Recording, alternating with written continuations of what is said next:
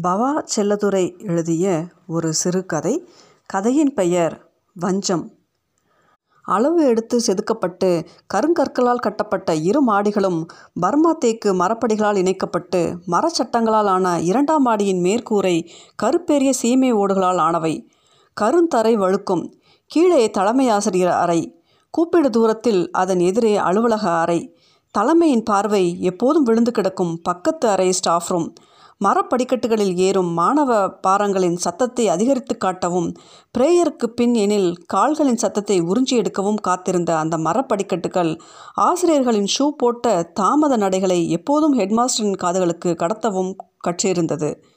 ஜன்னல் கம்பிகளில் புதைந்திருந்து பார்க்கும் மாணவர்களின் முன் எத்தனை சத்தங்கள் அவமானங்கள் அவமதிப்புகள் மீறிய கண்ணீர் துளிகள் எல்லாவற்றையும் கடந்து மீண்டும் படியேறும்போது ஆசிரியர்களின் ஷூ சத்தத்தையும் உறிஞ்சிக்கொள்ளும் மாய படிக்கட்டுகள் அவை. அது ஓர் அரசு மானியம் பெற்ற மேல்நிலைப் பள்ளி. ஐந்தாயிரம் மாணவர்களும் நூற்றுக்கும் மேற்பட்ட ஆசிரியர்களும் இருபதுக்கும் மேற்பட்ட பணியாளர்களுமாக நிறைந்து நின்ற அவர்களுக்கு சகல அதிகாரங்களும் வாய்க்கப்பெற்ற ஒரு மெய்ப்பன் இருந்தான். சற்றே உயரத்தை தூக்கி காட்டிய பிரவுன் கலர் ஷூவையும் நல்ல அடர்த்தியான வண்ணங்களில் வேண்டுமென்றே கலட்டிவிடப்பட்ட சட்டையின் மேல் பட்டனும் அதனுள் ஒளிரும் ஐந்தாறு பவுண்ட் எடை கொண்ட கோதுமை செயினும் எப்போதும் எதற்காகவும் கசிந்து விடாத புன்னகையும் கையில் ஒரு முழு நீள பிரமமாக அவர் அந்த பள்ளி மைதானத்தை சுற்றி வரும்பொழுது மொத்த பள்ளியும் அதன் ஜீவராசிகளும் மூச்சடக்கிக் கொள்ளும். மௌனத்தின் வெற்றுத்தடத்தில் அவரின் நடையின் அதிர்வு மட்டும் அதிகாரத்தை உமிழும் இடையிடையே பிடிபடும் மாணவர்கள் மீது பிரம்பு சரமாரியாக பிரயோகிக்கப்படும். ஜன்னல் வழியே படியும் மாணவ பார்வைகளுக்கும் குனிந்து கவனிக்கும் ஆசிரியர்களின் பார்வைகளுக்கும் மைதானத்தின் வெற்று மண்ணில் முட்டி போட்டு நிற்கும் மாணவர்களின் பின்பாதி மட்டுமே தெரியும். அதிலெல்லாம் எப்போதும் ஆண் பெண் பேதமில்லை. முக்கோண வடிவில் மடித்து விடப்பட்டு இருக்கும் பச்சை தாவணி தன் முகங்களுக்கு ஈடாக மண்ணில் படிய முழங்காலிட்டு நிற்கும் மாணவிகளின் முகங்கள் அன்று மாலை வரை மீளாது. நல்ல படிப்பு ஒழுக்கம் இவையெல்லாம் கடுமையான அடக்குமுறையிலிருந்து கிடைக்கும் அறுவடை. பையன் கண்ணை மட்டும் விட்டுவிட்டு தோலை உரிங்க என்று கசாப்பு கடைகளின் முன் ஆட்டுக்குட்டிகளின் எஜமானர்கள் இறைந்து நின்றதற்கு சற்று பிந்தின நாட்கள் அவை. அந்த அதிகாரத்தின் எல்லைகளை மட்டும் அவரே வரையறுத்து கொண்டார். அதை குறைக்கவோ குறைந்தபட்சம் பேசவோ கூட முடியாத உயரத்துக்கு அவர் போய்கொண்டே இருந்த நாட்கள் அவை. நல்லொழுக்கத்துக்கும் நல்ல படிப்புக்கும் என ஒரு மனிதன் எத்தனை தூரம் தன்னை அர்ப்பணித்துக் கொள்கிறார் என ஊர் பெருமிதப்பட்டது. அந்த பெருமிதத்தின் முன் மற்றவர்களின் அபிப்பிராயங்கள் புலம்பல்கள் அவஸ்தைகள் எல்லாம் தூசியிலும் அற்பமானவை. அவர் பங்களாவை ஒட்டியே அவர் ஆளுமைக்கு உட்பட்ட இருநூறு மாணவர்களை உள்ளடக்கிய ஒரு ஹாஸ்டல் இருந்தது. பள்ளி நேரம் முடிந்தும் பிரம்பு தன் கைகளிலே இருக்க அவரே ஏற்படுத்தி கொண்ட நீட்டல் அது. ஸ்கூல் முடிந்து அந்த பெரும்புடனே மௌனப்படுத்தப்பட்ட மைதானத்தை அவர் நடந்து கடக்கும் பொழுது கரையின் இந்த பக்கம் உற்சாக பீரிடலும் கரையின் அந்த பக்கம் மயான அமைதியும் ஒரு சேர நிகழும். சக வகுப்பு மாணவர்களிடம் நோட்புக் வாங்க எப்போதாவது பாலு அண்ணாவோடு அந்த ஹாஸ்டலுக்கு நான் போவதுண்டு. அப்போதெல்லாம் சைக்கிளை கேட்டிலேயே நிறுத்தி வைத்துவிட்டு மடித்து கட்டிய வேட்டியை கீழே தளர்த்திவிட்டு அண்ணன் பயபக்தியாக மைதானத்தை என் துணையோடு கடக்கும். யாருமற்ற அந்த மைதானத்தில் ஒரு பெரிய ஈசி சேரில் வெற்று உடம்பில் லுங்கி மட்டும் கட்டி எதிரில் போடப்பட்டு இருக்கும் மர ஸ்டூலில் கால்களை தூக்கி போட்டு லேசாக குரட்டை விட்டு கொண்டு இருக்கும் ஹெட்மாஸ்டரை என்னைப்போல் ஏழு மணிக்கு மேல் போனால் பார்த்திருக்க முடியும். தூங்கின பின்பும் கால் அமுத்திவிடும் ஸ்கூல் பியூன்களின் பவ்யம் என்னை எப்போதும் சந்தோஷப்படுத்தும். எங்களிடம் ஸ்கூலில் எரிந்து விழும் அவர்கள் அந்த கால்களின் முன்னால் மண்டிட்டு உட்கார்ந்திருப்பது ஏதோ மனதுக்கு இதமாக இருந்தது. காலை வருகை ஸ்கூட்டரில்தான். தன் பிரம்பும் பெரிய டீச்சர் தரும் காஃபி ஃப்ளாஸ்க்கும் அவர் புறப்படுதலுக்கு முன்பே பியூன் கனகராஜால் கொண்டு வரப்படும். அந்த பிரம்பு அவர் கையில் சேர்ப்பித்தலுக்கு பின்பே அறைக்குள் நுழைவார். பிரேயருக்கு முன் எதற்காகவோ யாரிடமாவது எழும் அவரின் முதல் கர்ஜனை முழு நாளுக்கும் போதுமானது. அதை அவர் அறியாதது மாதிரி தனக்குள் அலட்சியமாக வைத்திருந்தார். பல நேரம் கனகராஜிடம் சில நேரம் ஆண் ஆசிரியர்களிடம் எப்போதாவது பெண் ஆசிரியர்கள் என்ற பட்டியலில் எப்போதும் மெர்சி டீச்சருக்கு மட்டும் இடம் இருந்ததில்லை. அவள் அழகும் கம்பீரமும் அவர் அதிகாரத்தை எப்போதும் அசைத்து கொண்டே இருந்தது. அதற்காகவே அவர் அடிக்கடி தன் சிம்மாசனத்தை விட்டு எழ வேண்டியிருந்தது. ஏழாம் வகுப்பு ஏவில் நிறுத்தி கொண்ட அழகிகள் போக மிச்சமிருந்த மாணவிகளுடன் பி பிரிவில் வகுப்பை நிறைத்து கொண்ட ஆண் மாணவர்களுக்கு மத்தியில் நாலாவது பெஞ்சில் இடது ஓரமாக உட்கார்ந்திருந்தேன். அமைதி அமைதி. அந்த பள்ளி எப்பொழுதும் மௌனத்தில் உறைந்திருந்தது.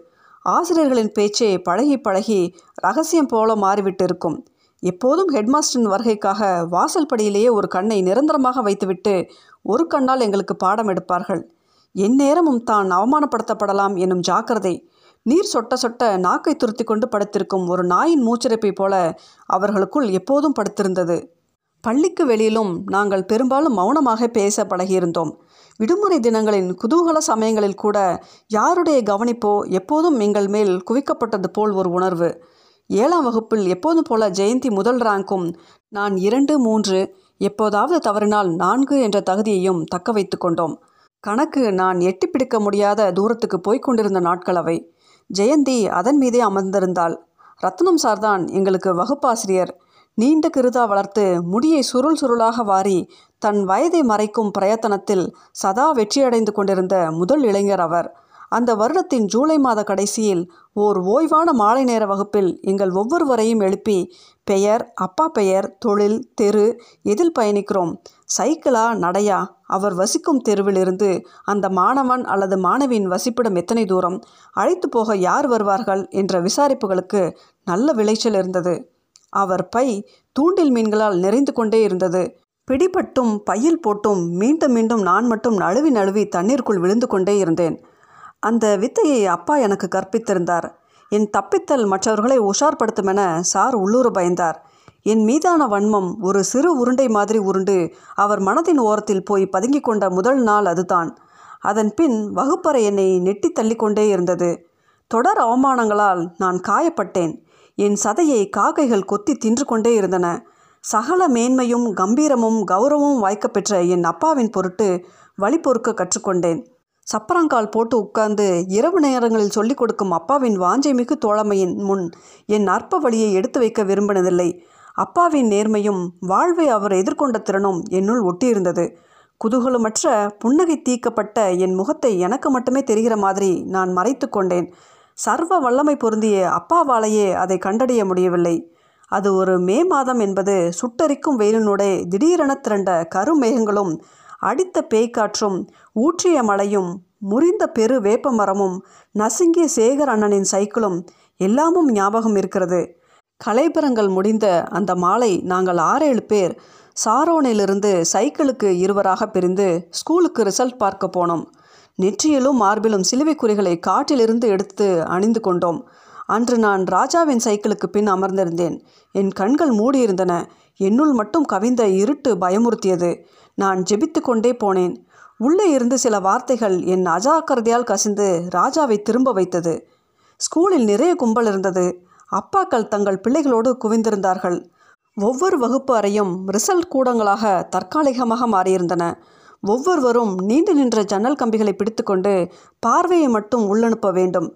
சாய்த்து வைக்கப்பட்டிருந்த நோட்டீஸ் போர்டில் செவன் ஏ செவன் பி என்று ஆரம்பித்து செவன் ஹெச் வரை தேர்வான பெயர்கள் டைப் செய்யப்பட்டிருந்தன. சிவப்பு மையினால் பிரிவுகள் அடிக்கோடு இடப்பட்டிருந்தன. நான் ஆர்வத்தின் நுனியில் இருந்தேன். மற்ற முகங்களில் தீர்க்கம் இருந்தது. மற்றவர்களை தள்ளிவிட்டுவிட்டு நான் செவன் பியில் தேர்வு பட்டியலை பார்த்தேன். பியில் ஆரம்பிக்கும் என் பெயர் முதல் ஆறேழு பெயர்களில் இல்லை. நான் திடுக்கிட்டேன். கை நடங்க ஆரம்பித்ததையும் நெற்றியில் வேர்வை துளிர்ப்பதையும் உணர முடிந்தது. தேர்வான கடைசி பெயர் வரை நான்காவது முறையாக படித்தேன். இல்லை என் பெயர் இல்லை. எப்போதும் மூன்று அல்லது நான்கு ரேங்குகளில் வரும் நான் இல்லை அதில். ரேங்க் பட்டியலில் இட முடியாத பல பெயர்களும் அதில் இருந்தன. எனக்கு மயக்கம் வருவது போல இருந்தது. அருகிலேயே தவறினவர்களின் பெயர்கள் வரிசைப்படுத்தப்பட்டு இருந்தன. நிராசையோடு அதை பார்த்தேன். அதில் என் பெயர் இருந்துவிடக்கூடாதென உள்ளூர பிரார்த்தித்தேன். சப்ரங்கால் போட்டு கிராமர் சொல்லிக் கொடுத்த அப்பாவின் குரல் கேட்டது. அவர் முன் எப்படி போய் நிற்பது? அவருடைய ஒரே பார்வையின் ஊடுருவலில் நான் துளைக்கப்படுவதை உணர்ந்தேன். நம்பிக்கையுடனும் நம்பிக்கையற்றும் பட்டியலை பார்த்தேன். தவறினவர்கள் பட்டியலில் முதலில் என் பெயர் இருந்தது. என் பெயர் மட்டும் அழுத்தி டைப் செய்யப்பட்டது போல் இருந்தது. வன்மத்தின் விஷத்துளி என் பெயர் மீது படிந்திருந்தது. துளிர்க்கும் கண்ணீரை துடைக்கவும் மனமின்றி யாரையும் திரும்பி பார்க்காமல் நடந்தேன். ஸ்கூல் கேட்டில் நின்று திரும்பினேன். ராஜா சைக்கிளில் உட்கார்ந்து தரையில் கால் ஊன்றி என் வருகைக்காக காத்திருந்தான். நான் அவமானமுற்றிருந்தேன் ராஜாவின் முகத்தில் வெற்றியின் தீட்டல் இருந்தது. என் முகம் கருமை அடைந்திருந்தது. ஒரு நீண்ட நடையின் முடிவு என் வீட்டின் ஈசி சேரில் வெற்றுடம்போடு படுத்து எதையோ படித்து கொண்டிருந்த அப்பா முன் நின்றது. அப்பா என்னை ஏறெடுத்தார். அந்த பார்வையை தாங்க முடியாமல் அவர் மேல் சரிந்தேன். அவர் தன் தடித்த விரல்களால் என் முதுகில் ஸ்பரிசித்து என்னை தேற்றினார். யாரும் ஒரு வார்த்தை பேசாமல் என் தோல்வியை அல்லது பழிவாங்கலை அவருக்கு சரீரம் வழிகடத்தியும் பெற்றும் உணர்ந்த கணம் அது. வஞ்சிக்கப்பட்ட ஒரு சிறுவனுக்காக கண்ணீர் அவரது இடது கண்ணிலிருந்து ஒரு சொட்டு சொட்டியது. என் அழுகை கேவலாக மாறியபோது அவர் மிகுந்த வாஞ்சியோடு அழாதையா அப்பா இருக்கேண்டா என்ற ஒற்றை வரியில் எல்லாவற்றுக்கும் முற்றுப்புள்ளியிட்டார். அதன் பிறகும் நான் தான் அழுது கொண்டிருந்தேன். அன்றிரவையும் அடுத்த நாள் காலையும் சகஜமாக்க நானும் அப்பாவும் மாறி மாறி முயற்சித்தோம். தோல்வி சுற்றி சுற்றி வந்து ஒரு பாம்பு மாதிரி எங்கள் கால்களை சுற்றிற்று. வழக்கம் போல ஷேவ் செய்து கை வைத்த வெள்ளை பனியன் போட்டு யாருக்கும் வாய்க்காத அழகோடு வேட்டி கட்டி ஒரு முழுக்கை வெள்ளை சட்டையை கஞ்சி மொடமொடப்போடு போட்டுக்கொண்டு எடுத்து வைக்கப்பட்டிருந்த காலை டிஃபனை பார்வையால் நிராகரித்து என்னை சைக்கிள் கேரியரில் உட்கார வைத்து பள்ளியை அடைந்தார். அப்பாவும் நானும் ஹெட்மாஸ்டர் அறை முன் நின்றிருந்தோம். ஆறு ஏழு பேர் எங்களுக்கு முன்பே அங்கு இருந்தார்கள். புதிய சேர்க்கை டிசி வாங்குதல் போன்றவை அவர்களிடம் இருந்ததை உணர முடிந்தது. தனக்கோடு வாத்தியார் என கனகராஜ் வழக்கமான தன் பெருங்குரலில் கூப்பிட்டார். ஒரு சுழல் நாற்காலியில் அவர் இருந்தார். சகல அதிகாரங்களும் வாய்த்த அவர் தலைக்கு மேல் அவர் பெயருக்கு பக்கத்தில் ஹெட்மாஸ்டர் கரஸ்பாண்டன்ட் என்று எழுதப்பட்ட பித்தளை போர்டு இருந்தது. அதிகார நெடி அந்த கருங்கல் சுவரில் இருந்து கசிந்து கொண்டிருந்தது. ஹெட்மாஸ்டர் தன் கைகளால் எதிரில் இடப்பட்டிருந்த ஒரு மர நாட்காலியை அப்பாவுக்கு காட்டினார். நீடித்த அமைதியை தொடர விடாமல் அப்பா தன் உரத்த குரலில் ஒரு சிறுவனுக்கு இழைக்கப்பட்ட அநீதியை விவரித்தார். எதையும் கேட்டு பழகிறாத அவர் இடைமறித்து அவன் ஃபெயில் ஆயிட்டான் அதானே என்ற அலட்சியத்தை மறித்து ஃபெயிலாக்கப்பட்டான் என அப்பா திருத்தினார். அதை எப்படி உறுதியாக சொல்கிறீங்க நானும் வாத்தியார் தான் சார் எலிமெண்ட்ரி ஸ்கூல் வேற ஹையர் செகண்டரி ஸ்கூல் வேற. அலட்சியம் தோய்த்து வார்த்தைகள் வெளிவந்தன. தெரியும். என் பையனை பற்றி என்னை விட வேறு யாருக்கு தெரிஞ்சிட போகுது? அப்போ வீட்டிலே வச்சு நீங்களே சொல்லிக் கொடுக்க வேண்டியது தானே? காலாண்டுலேயும் அரையாண்டுலேயும் மூணாவது ரேங்க் வாங்குற பையன் முழு ஆண்டில் எப்படி சார் ஃபெயில் ஆக முடியும்? அவன் ஆன்சர் ஷீட்டை பார்க்கலாமா? அதை உங்ககிட்ட காட்டணும்னு ரூல் இல்லை. எல்லலும் அலட்சியமும் உதாசீனமுமாக அவரிடம் இருந்து வார்த்தைகள் வந்தன. கேவலம் மாதம் ஐம்பது ரூபா டியூஷன் காசுக்காக ஒரு படிக்கிற பையனை இப்படி பண்ணிட்டீங்களடா? என்று அப்பா முடிக்கும் முன் தான் ஒருமையில் அழைக்கப்படுவதை பொறுக்க முடியாத ஆத்திரத்தில் get out from this campus என்று அந்த அறையே அதிர்வது மாதிரி கத்தினார். வெளியில் இருந்தவர்கள் கதவை தள்ளி உள்ளே பார்த்தார்கள். கனகராஜ் உள்நுழைந்து எங்களை சமீபித்து அவருக்கு அரண் மாதிரி நின்று கொண்டான். இதற்கோ ஆவேசம் வந்தவர் போல் அப்பா தன் இரு கைகளாலும் தன் சட்டையை பீத்தார் இரண்டு பட்டன்கள் தெரித்து ஹெட்மாஸ்டரின் மேசை மீது விழுந்தது. பாரியா பாரு என்று தன் தோள்பட்டையை காண்பித்தார். குண்டு பாய்ந்து தைக்கப்பட்ட பெருந்தழும்பு தெரிந்தது. வெள்ளைக்காரனை அனுப்ப வாங்கின குண்டடி எல்லாம் மாறிடுச்சுன்னு நினச்சோமே. உன்னை மாதிரி ஆளுங்க இப்படி சின்னஞ்சிறு பசங்களை பழிவாங்கவா இத்தனை ரணப்பட்டோம். அப்பாவின் வார்த்தைகளின் கணம் தாங்காமலோ அல்லது அது தேவையற்றது என்றோ அவர் தன் சுழல் நாட்காலில் இருந்து எழுந்து வெளியேற தயாரானார். அதிலும் அப்பாவே முந்திக்கொண்டார் என் கையை பிடித்து இழுத்துக்கொண்டு பட்டன்கள் அருந்து கிழிந்த சட்டையோடு சைக்கிளை எடுத்தார். நான் முன் ஹேண்ட்பாரில் ஏறப்போனேன் பின்னால் கேரியரில் உட்கார்ந்த கோயா நான் அமைதியாக ஏறி உட்கார்ந்து கொண்டேன். அப்பாவை கெட்டியாக பிடிச்சிக்கோ. கெட்டியாக பிடித்து கொண்டேன் இன்னும் பிடி தளரவே இல்லை.